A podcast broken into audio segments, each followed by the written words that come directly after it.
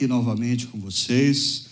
Uh, eu estive aí afastado nas últimas duas semanas da nossa comunidade, mas é porque, uh, se por um lado o ano de 2018 ainda não começou para você, aqui na nossa comunidade o ano de 2018 já começou.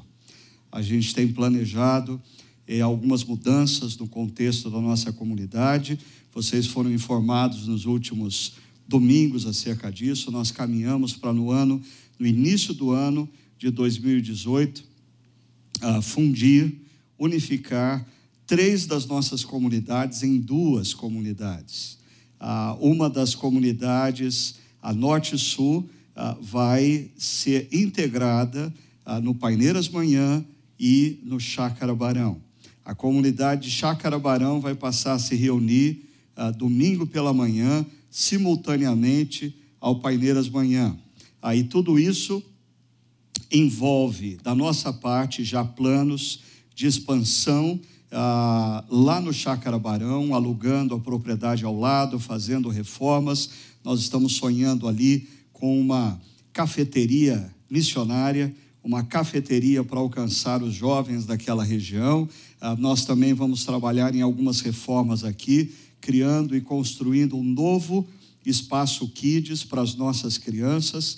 Então eu peço para você ah, as suas orações e o seu compromisso nessa caminhada, porque nós vamos precisar de vocês nessa transição. Fora, é claro, a recomposição da nossa a equipe pastoral e ministerial para o ano de 2018 ah, os projetos de plantação, e aí envolve parte da minha ausência nos últimos domingos, ah, conversando com alguns parceiros ah, de igrejas dos Estados Unidos. Nós estamos sonhando com alguns projetos altamente estratégicos, mas também altamente caros.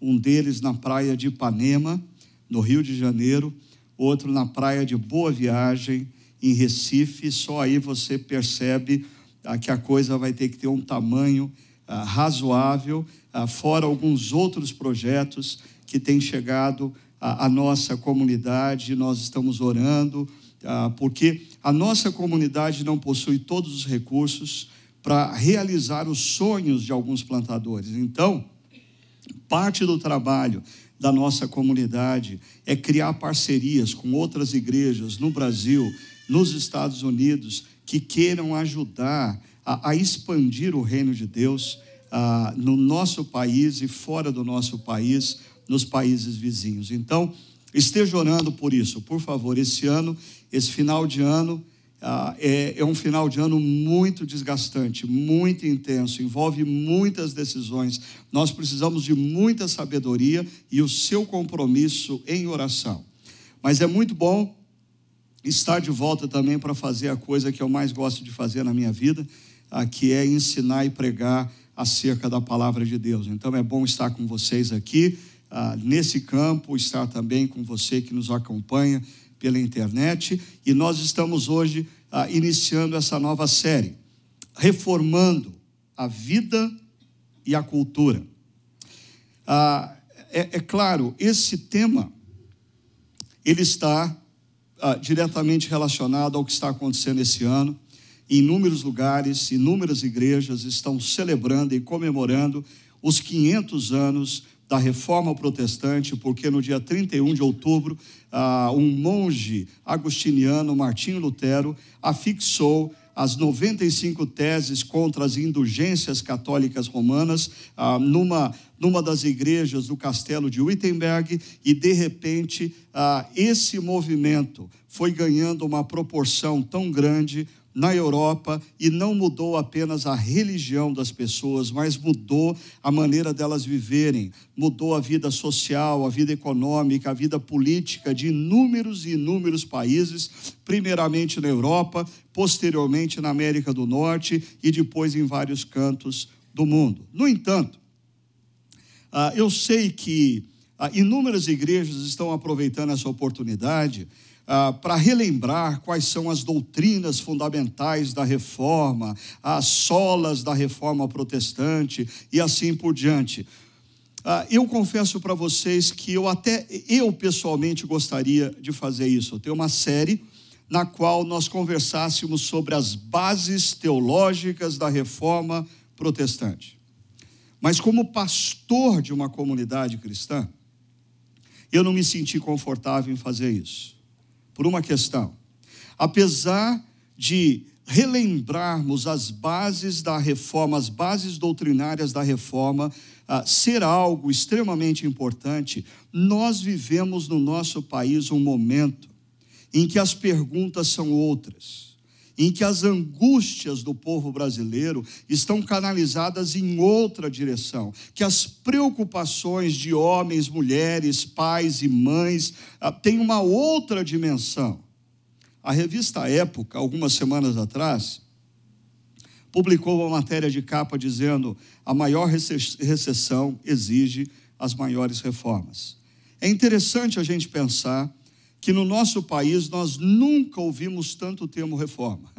A reforma da Previdência, a reforma do ensino médio, reforma da, a, da trabalhista, reforma política, reforma fiscal. Ah, e, e todas essas reformas são altamente importantes. No entanto, o que eu queria chamar a atenção de vocês é para o fato de que essas reformas, elas mudam sistemas, com o pressuposto de que se você mudar os sistemas, você contém a maldade humana, você contém as más intenções do ser humano. E eu fico pensando, se no nosso país nós não estamos precisando de uma reforma ética e moral. O, o que mudaria mais as nossas vidas? Uma reforma fiscal, da previdência, do ensino médio, trabalhista, política, ou se algo soprasse sobre a nossa nação de tal forma que homens e mulheres fossem tomados por um desejo de serem éticos, de abandonarem todo e qualquer tipo de prática imoral, da menor a maior. Imagine o dinheiro poupado e que poderia ser investido na previdência, na educação, em todas as outras áreas da sociedade. A, nossa sociedade brasileira, e se você lê dia após dia a, primeira página dos jornais, você vai encontrar notícias sempre vinculadas à mentira, à violência, à corrupção, à imoralidade, e a pergunta é: quem é o líder que vai nos levar a essa reforma? Porque nós vivemos uma lacuna na sociedade humana, no mundo global, de liderança. De liderança, de credibilidade, de integridade, de inspiração. Quem é o líder que vai nos mover a uma reforma, primeiramente na nossa vida, e através da nossa vida, na nossa cultura? Eu, eu queria convidar você para fazer uma pequena viagem no tempo para a cidade de Éfeso, no primeiro século. Uma cidade altamente orientada pela cultura pagã. Ah, os valores e os princípios que regiam os relacionamentos humanos, ah, as formas como as pessoas concebiam uns aos outros e suas relações, ah, vinha de todo o paganismo, isso tinha implicações sérias. Uma sociedade repleta de idolatria. Ah, era em Éfeso que existia o maior templo, a deusa Ártemis, a maior deusa adorada na Ásia Menor durante o primeiro século. Ah, já, nós já falamos inúmeras vezes aqui. Ah, o templo de Ártemis tinha seis mil prostitutas cultuais, aonde no processo de adoração de Ártemis ah, existiam orgias nas quais aquelas prostitutas participavam com os homens da cidade. Os valores eram altamente distorcidos. Ah, só um exemplo: a pedofilia era comum. Um pai de família, ele fazia sexo com a esposa para procriação. O prazer dele normalmente estava no menino que ele possuía, como um bem no seu quadro de funcionários ou escravos. Isso era tido como normal. O Evangelho chega nessa cidade e desestabiliza essa cidade, desestabiliza o sistema econômico dessa cidade. Ah, o sindicato dos ourives que faziam ah, pequenos ídolos de adoração a Ártemis entram em crise. Ah, o, o evangelho desestabiliza as relações sociais dessa cidade, porque aqueles homens que antes tinham o seu menino para ter prazer e era tido como natural, passam a ser desafiados a amarem as suas esposas como Cristo ama a igreja. Isso é uma grande revolução, não de hábitos, mas é uma grande revolução de mente. É mudança de cosmovisão. E olha o que o apóstolo Paulo escreve em Efésios capítulo 4, a partir do verso 17, para os novos cristãos que viviam nessa cidade chamada Éfeso. Ele diz: Assim eu lhes digo, e no Senhor insisto, perceba a ênfase dele. Eu lhes digo e no Senhor insisto que não vivam mais como os gentios. Ah, os gentios ah, era a forma como se, eh, se denominava aqueles que não eram judeus, aqueles que estavam debaixo da cosmovisão greco-romana, aqueles que viviam de acordo com os valores e princípios da religiosidade pagã. Mas eu quero que você perceba uma coisa: nós vivemos numa época em que ninguém pode criticar ninguém. Cada um tem que ter a sua opção e todo mundo tem que respeitar todo mundo. Ah, ah, não é politicamente correto você dizer o outro pensa assim, mas ele está errado. O apóstolo Paulo não está aqui ah, instigando o racismo, nem instigando o preconceito, dizendo para que os cristãos não se relacionem, os cristãos não amem, os cristãos não gostem, não tenham amigos gentios. Não, ele está dizendo que os cristãos, os que são discípulos de Cristo, não devem viver a partir do mesmo paradigma de vida dos gentios. O que está acontecendo aqui é que Paulo está demonstrando a percepção de que a cultura que nos envolve não é um elemento neutro. Mas a maioria de nós pensa, pensa que, que a, a cultura que nos envolve é neutra. Até porque a cultura humanista ocidental se desenvolveu e se estabeleceu se afirmando neutra. Por exemplo, pode ou não pode ter educação religiosa nas escolas públicas? Alguns vão dizer, não pode. Ah, e por que não pode? Não, porque na escola pública o ensino tem que ser neutro. E se você colocar um ensino religioso, você vai influenciar a criança. Mas a pergunta é: o ensino que é dado para as crianças na escola pública é neutro?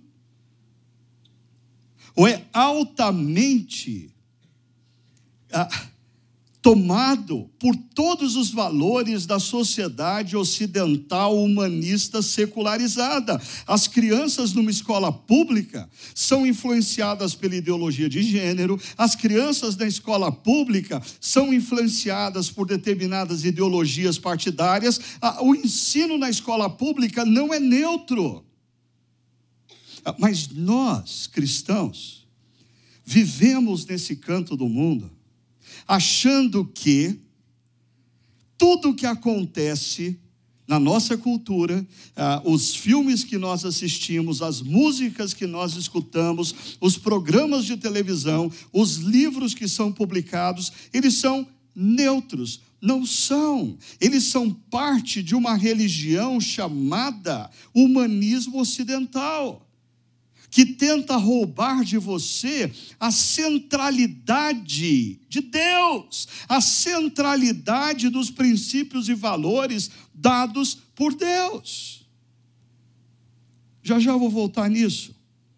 Mas ah, uma pergunta que precisa ser feita é, é como viviam os gentios? Quando o apóstolo Paulo diz, não vivam como os gentios, ah, ele, ele, ele está se referindo a quê? Ah, olha só o texto: diz, os gentios vivem na inutilidade de seus pensamentos. Em outras palavras, a, a, o comportamento de pessoas que vivem longe de Deus começa na mente. Começa na mente. Ah, e aqui está um grande problema quando você, como discípulo de Cristo, quer mudar o comportamento de funcionários, de parentes, de amigos que não foram transformados aqui. Isso é impossível. Como cristão, você pode e deve dizer a ele o que você pensa sobre o comportamento, mas você não tem como obrigá-lo a viver um comportamento que é fruto do paradigma mental dele. Mas o apóstolo Paulo está alertando os cristãos o seguinte: muitas vezes você ainda não se comporta como pessoas que estão distantes de Deus, mas você já pensa como elas. Ah, você ainda não faz o que as pessoas que estão distantes de Deus estão fazendo, mas você já pensa bem parecido com elas. O texto continua dizendo que o entendimento deles está obscurecido. Eles não conseguem enxergar determinadas verdades, porque eles estão no escuro. Ah, e, e isso deveria nos levar a olhar para a cultura que nos cerca de uma maneira altamente crítica, porque aqueles que fazem a moda, aqueles que compõem as músicas, aqueles que estão influenciando na mídia, aqueles que estão dando as suas opiniões nas redes sociais, muitos deles falam, são bem articulados, são pontuais, são eloquentes, eh, são convincentes, mas o apóstolo Paulo está dizendo que na mente deles a luz está apagada. E eles não conseguem perceber com clareza o que é verdade e o que é mentira. E é por isso que o apóstolo Paulo, em Romanos capítulo 1, diz que estes que vivem nessa condição, eles começam a trocar a mentira pela verdade, e a verdade pela mentira. O entendimento deles é obscurecido. E por quê? Porque eles são separados da vida de Deus. João, na sua primeira epístola, vai dizer que Deus é luz.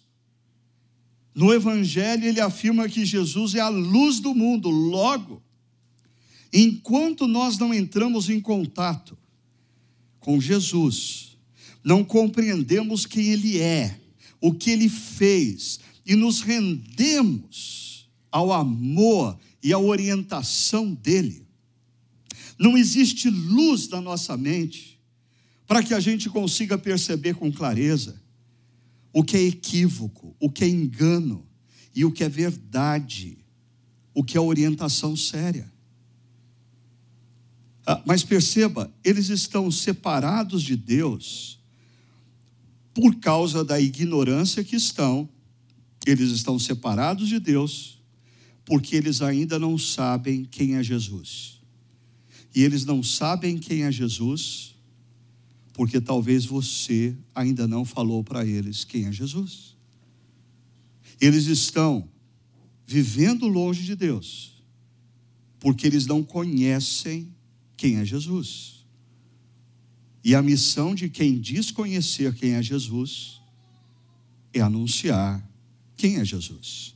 Mas a ignorância leva ao endurecimento do seu coração. Quanto mais tempo na ignorância, quanto mais tempo distante do conhecimento de Jesus, mais duro, mais petrificado vai ficando o coração, mais resistente aos valores e princípios ante Deus, essa pessoa começa a se apegar e viver.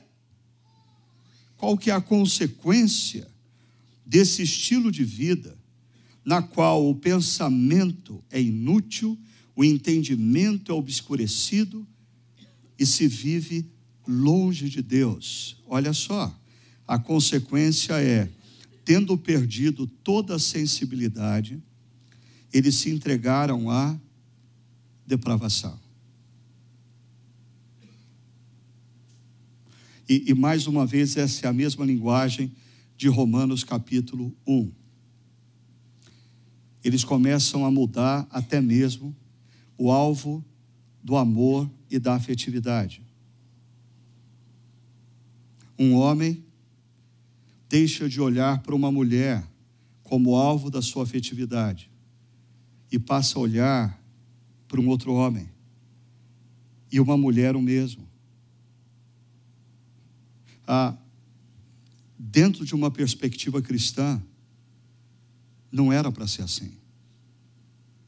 Não é esse o plano de Deus. Ah, mas gradativamente a cultura que nos cerca tem influenciado a nossa mente e pouco a pouco a gente começa a achar natural. E com isso eu não estou dizendo que você deva desrespeitar pessoas que vivem assim. Não. Ah, mas é, é muito diferente de você, na sua mente, começar a absorver valores de mentes obscurecidas, de pessoas que não conhecem a verdade, de gente que elaborou seus princípios e valores a partir do engano. Elas estão equivocadas.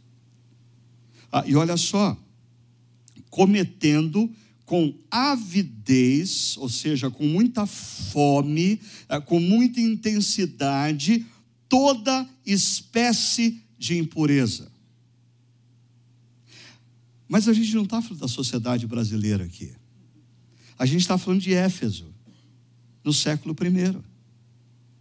Os homens e mulheres da cidade de Éfeso, distantes de Deus, eram dominados por mentes obscurecidas, e por eles não terem a compreensão da verdade, isso foi levando eles a um endurecimento de coração, a uma insensibilidade para com a voz de Deus, e consequentemente eles passaram a se entregar a toda espécie de depravação e com avidez passam a cometer todo tipo de impureza. Aí, o apóstolo Paulo, no verso 20, muda o tom dessa conversa, dizendo: Todavia, não foi isso que vocês aprenderam de Cristo. E esse todavia é uma mudança de rota. É uma mudança de rota. Eu e você vivemos inseridos numa cultura que é dominada e é liderada por pessoas que exercem influência, mas suas mentes são obscurecidas. Essas pessoas não compreendem o que é a verdade, elas trocam a verdade pela mentira, a mentira pela verdade, elas se entregam à depravação, elas se entregam a práticas ah, que não são as práticas ah, estabelecidas por, pelo Deus Criador mas quando nós compreendemos quem é Jesus, a luz de Cristo deve iluminar a nossa mente. E a nossa mente iluminada deve gerar uma nova postura no meio da sociedade. Perceba, Paulo diz assim: todavia, não foi isso que vocês aprenderam de Cristo, de fato, vocês ouviram falar dele, mas não somente ouviram falar dele, nele foram ensinados. Ah, porque tem gente que ouviu falar de Jesus, E isso não muda nada na vida de pessoas. Ah, existem pessoas que vão passar a vida inteira dentro de uma igreja ouvindo falar de Jesus, e isso não vai alterar uma vírgula na vida delas. Elas vão continuar sendo a mesma espécie de marido, a mesma espécie de esposa, a mesma espécie de jovem, nada vai ser alterado porque eles simplesmente ouviram falar de Cristo. Outra coisa é você ouvir falar de Cristo e ser ensinado por ele é fazer dele o mestre da sua vida, é fazer dele o Senhor da sua vida, é deixar que Jesus, com sua vida, e os seus ensinamentos ilumine a sua mente e gradativamente te liberte de toda espécie de obscuridade, de toda espécie de equívoco, de toda espécie de engano e comece em você uma transformação de dentro para fora. Ah, nós somos ensinados, segundo Paulo, de acordo com a verdade. E a verdade está onde? Em Jesus. Ah, porque nós conhecemos como ser humano ah, os descendentes do homem que não deu certo, Adão. Adão é o homem criado à imagem e semelhança de Deus, que fez uma opção equivocada de se desvincular do Deus Criador. E esse, essa desconexão gerou em Adão e todos os seus descendentes inúmeras disfunções e distorções. Então, quando nós olhamos para os filhos de Adão, eu e você, nós não conseguimos ver qual é o projeto original de Deus. Mas quando nós olhamos para Jesus, em Jesus nós temos exatamente como um homem e uma mulher deveriam ser à luz da vontade de Deus. Jesus é o Adão que deu certo.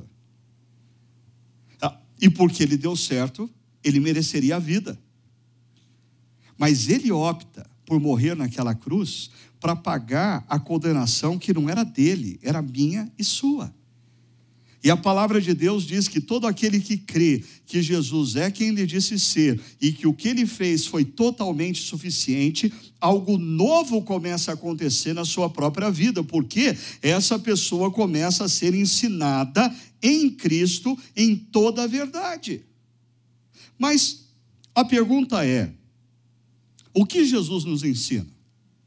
Quando nós compreendemos quem é Jesus, e nos rendemos a Ele, o que Ele nos ensina? Veja só, primeiro, quanto à antiga maneira de viver, vocês foram ensinados, ou seja, se você não está fazendo isso, é, é, é um problema seu. Mas Paulo está dizendo que o cristão, o discípulo de Cristo, quando compreende quem é Jesus e se rende a Jesus, Jesus nos ensina que nós devemos fazer o quê? Nos despir do velho homem nos despir, tirar as roupas que estão sobre nós, roupas que nós colocamos, quando as nossas mentes ainda eram obscurecidas, quando nós ainda tomávamos decisões equivocadas, quando ainda nós trocávamos a verdade pela mentira, a mentira pela verdade. Nós devemos nos despir do velho homem, ah, e veja só, Paulo acrescenta que se corrompe por desejos enganosos. Aqui, aqui nós temos oportunidade para perceber uma coisa.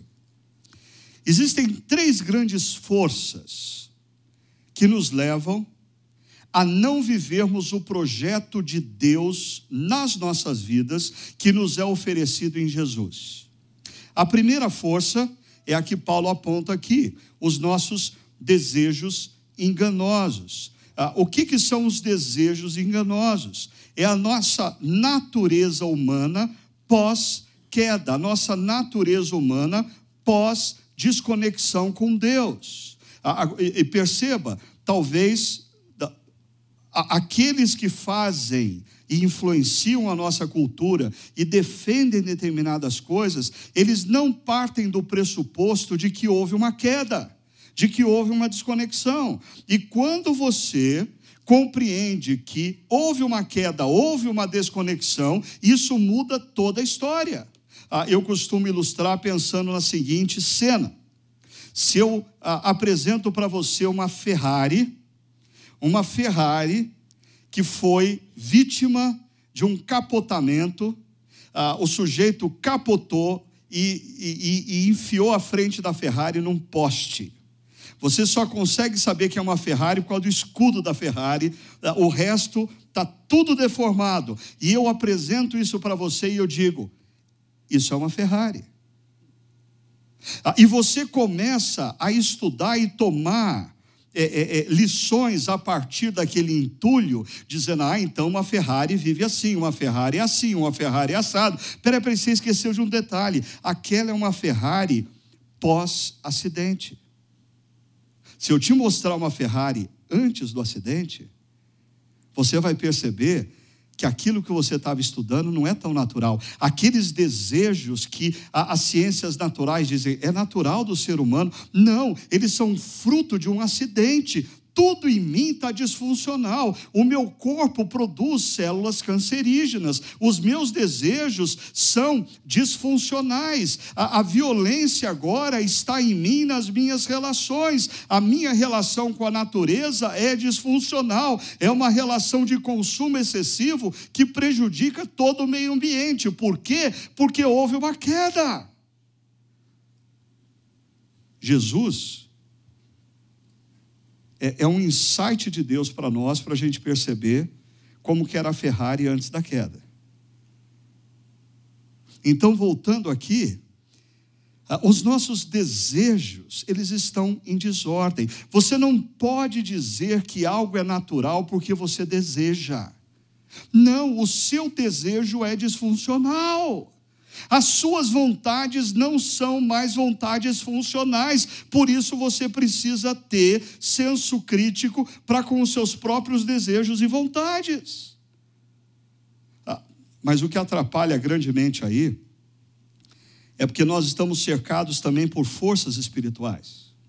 Lúcifer e os demais anjos caídos, que estão constantemente em uma dimensão espiritual invisível fazendo uso dos seus desejos enganosos, criando situações para que você dê vazão aos seus desejos enganosos.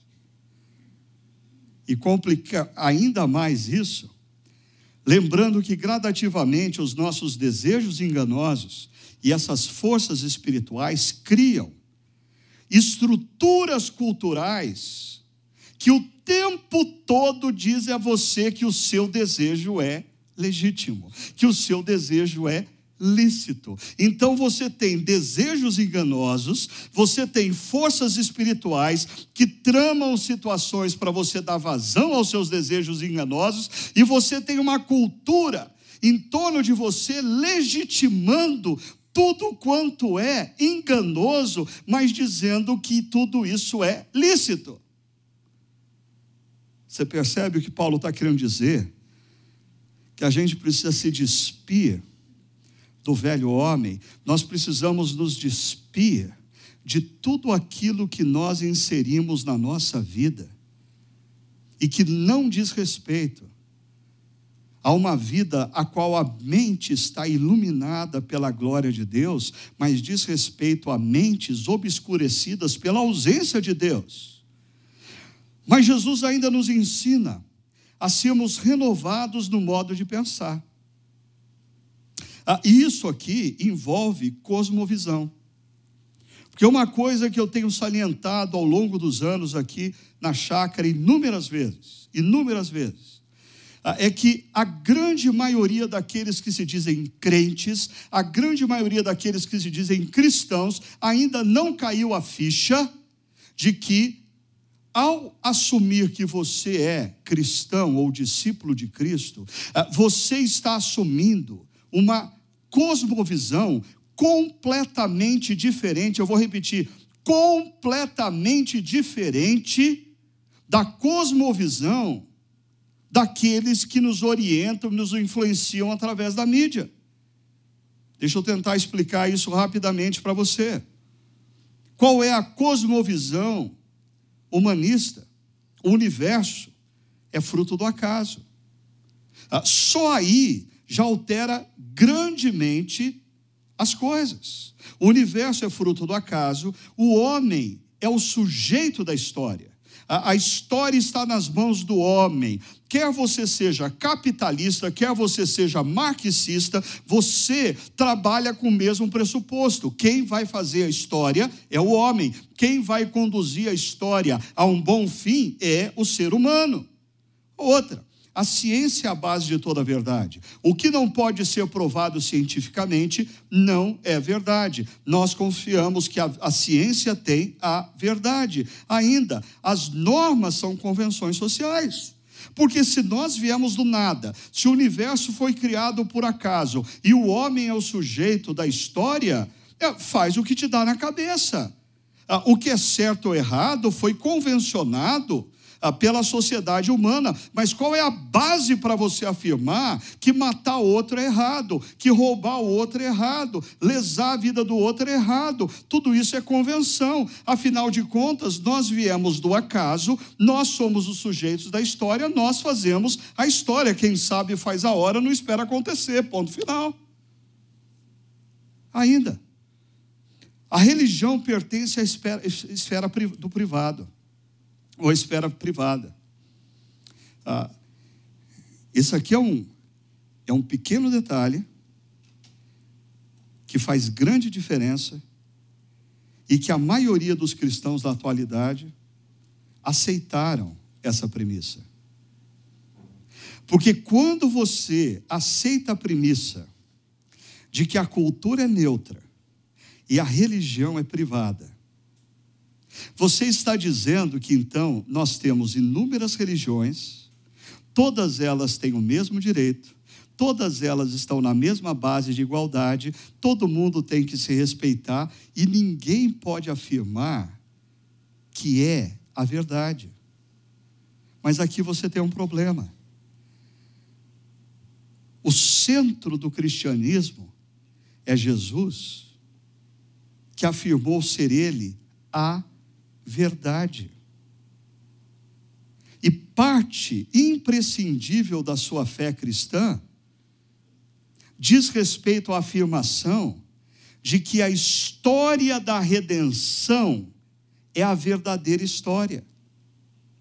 Por isso, deixa eu mostrar para você a contrapartida para tornar mais claro. O que, que é a cosmovisão cristã?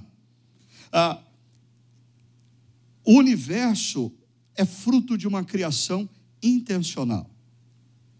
Ah, você pode crer que ah, esse universo é fruto ah, de uma criação progressista, evolucionista, seja lá qual for, mas o fato é: um Deus está por detrás de todas as coisas e ele teve a intenção de criar o universo. O, universo veio a ser e a vida humana veio a ser porque um Deus criador dos céus e da terra quis, foi intencional, não foi casual.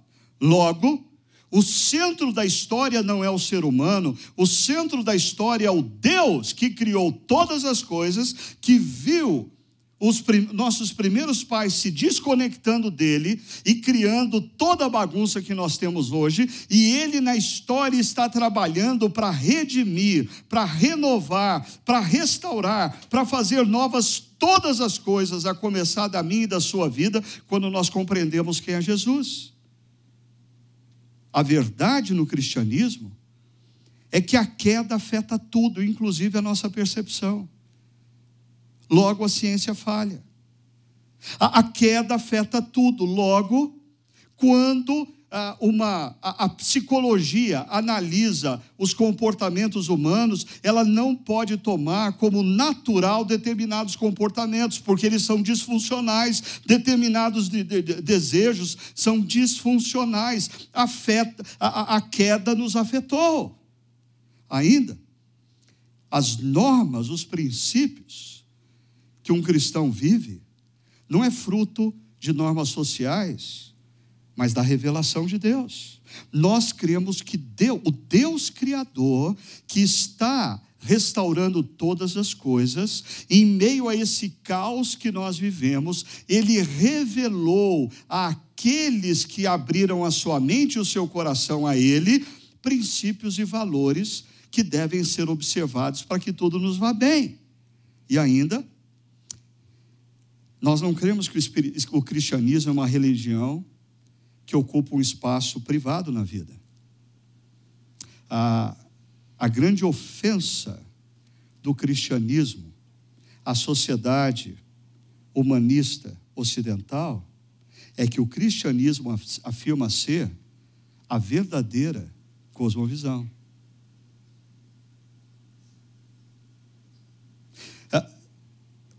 Você já percebeu que existe um determinado nível de tolerância para com ideologias, para com religiões, para com seitas, para com filosofias de vida, que não fazem essa afirmação contundente.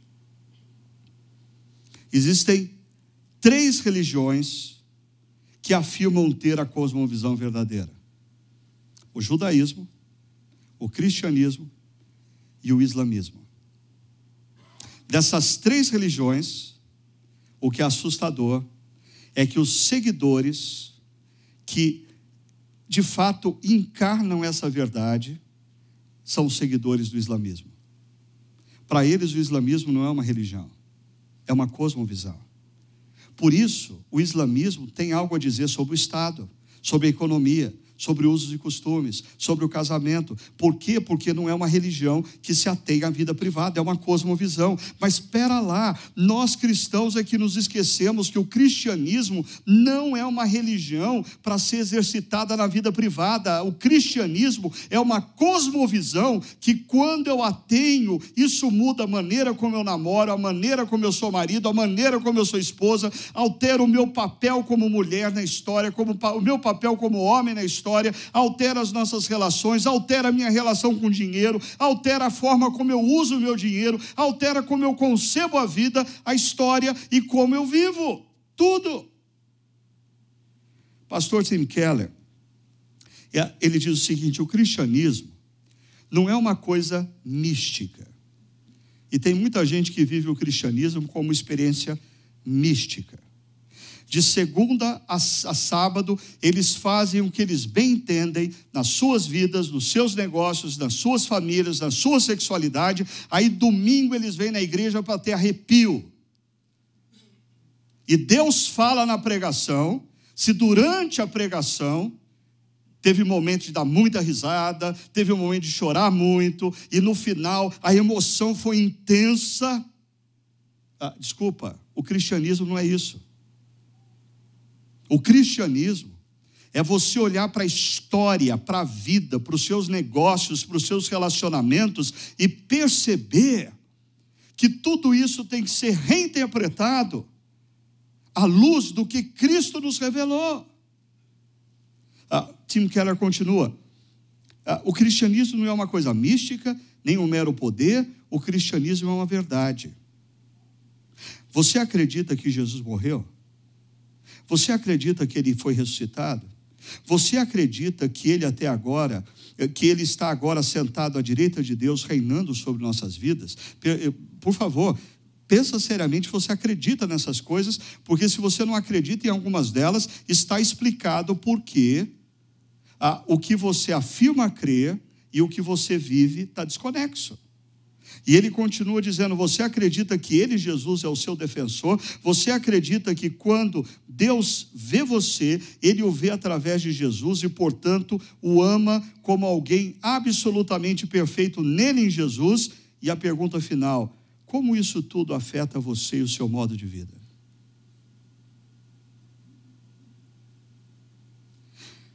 Porque a maioria dos cristãos hoje afirmam crer em todas as perguntas anteriores. Mas isso não afeta a maneira como a pessoa vive. Então, nós estamos simplesmente ouvindo de Jesus. Nós não estamos sendo ensinados nele. Nós não estamos sendo reconstruídos e restaurados nele. E perceba, esse sermos renovados no modo de pensar é, é como se toda manhã nós parássemos alguns instantes e ao lermos a Bíblia e orarmos, nós estivéssemos fazendo um download do iCloud, da nuvem.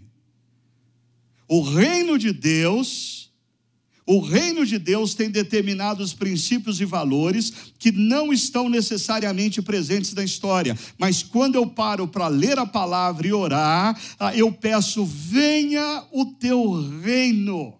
E eu passo a viver na história, na maior intensidade possível, os valores do reino que está por vir.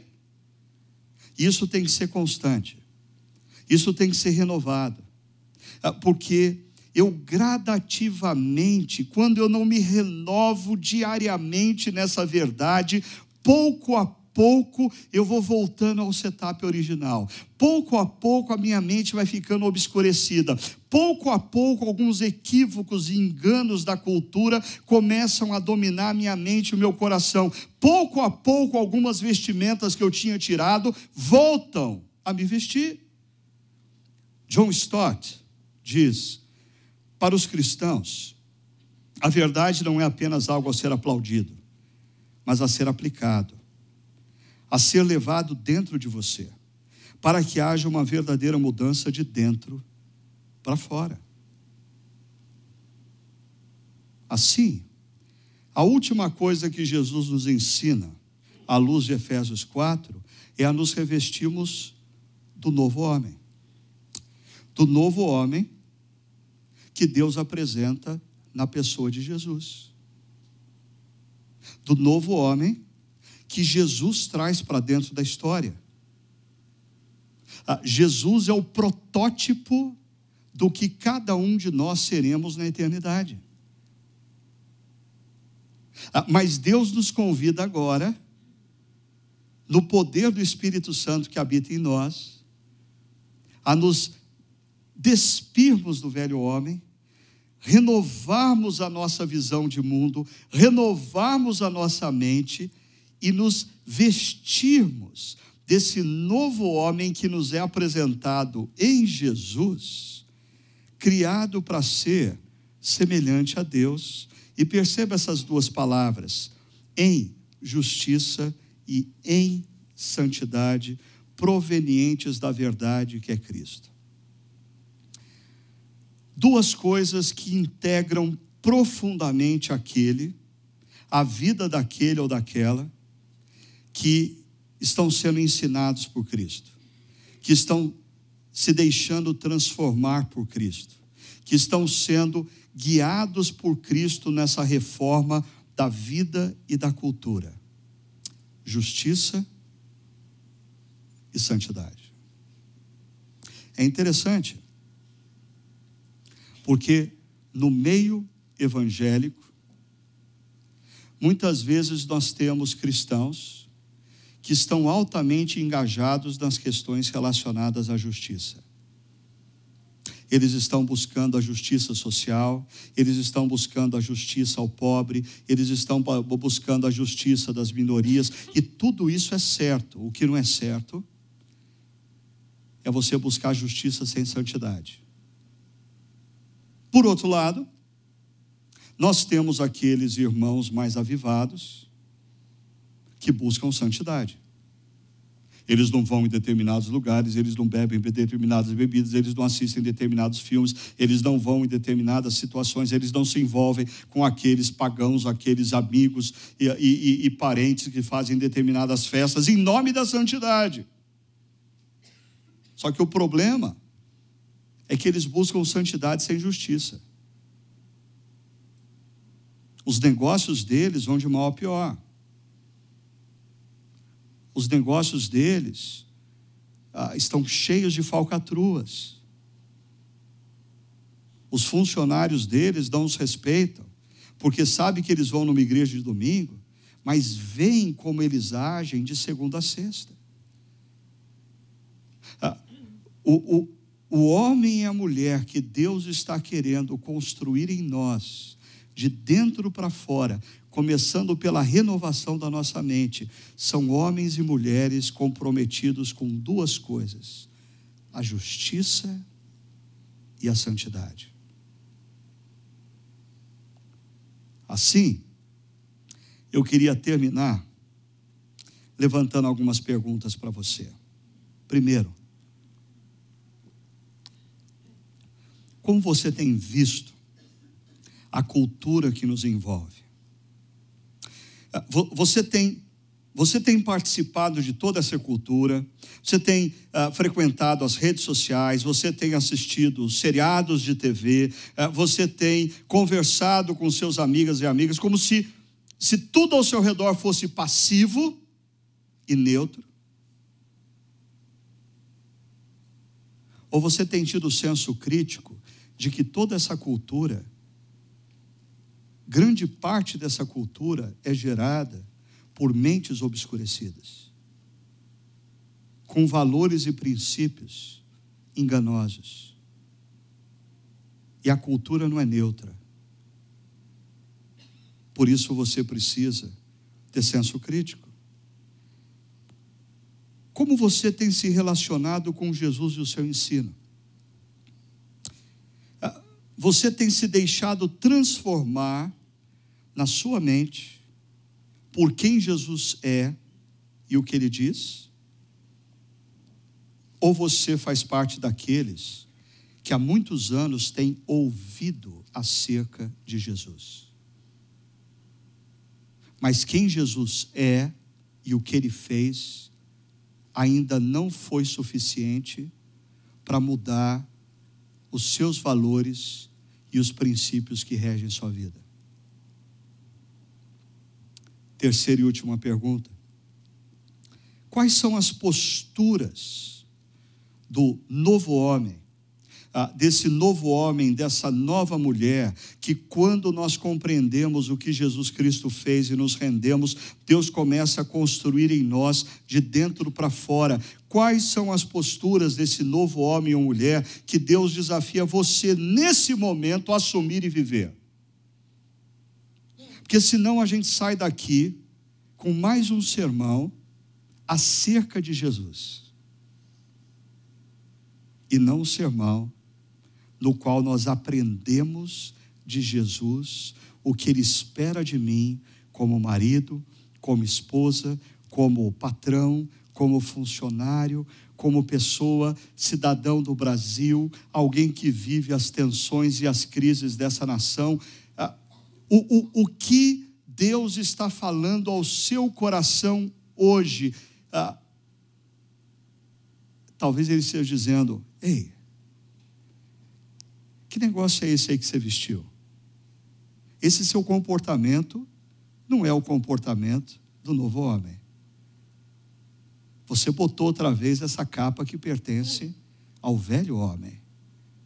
Você está fazendo coisas outra vez que dizem respeito àquele sujeito que tinha a mente obscurecida, mas agora você conhece a verdade. O que Deus está pedindo para você tirar da sua vida? o que Deus está pedindo para você inserir na sua vida. Eu vou fazer duas coisas agora. Para o pessoal da música, eu vou complicar. Eu vou pedir para eles cantarem novamente a música anterior à nossa reflexão. enquanto eles se preparam para isso, eu vou convidar você a fechar os seus olhos e a refletir sobre quanto Cristo efetivamente está reformando a sua vida. Tenha um tempo de conversa com Jesus. Deixe Ele pessoalmente te desafiar a mudar o rumo em algumas coisas. A, a tomar decisões sérias que você tem evitado tomar já há algum tempo, a pontuar claramente: eu preciso deixar essa postura, eu preciso deixar esse hábito, eu preciso abrir mão disso, porque eu quero que Jesus me renove a partir da minha mente, fazendo todas as coisas novas na minha vida.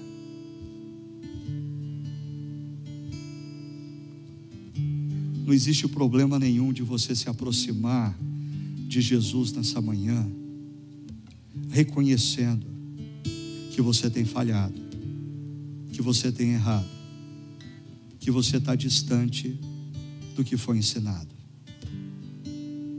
O problema é você sair daqui do mesmo jeito que você entrou. Por isso eu convido você a tomar decisões e aprender de Cristo.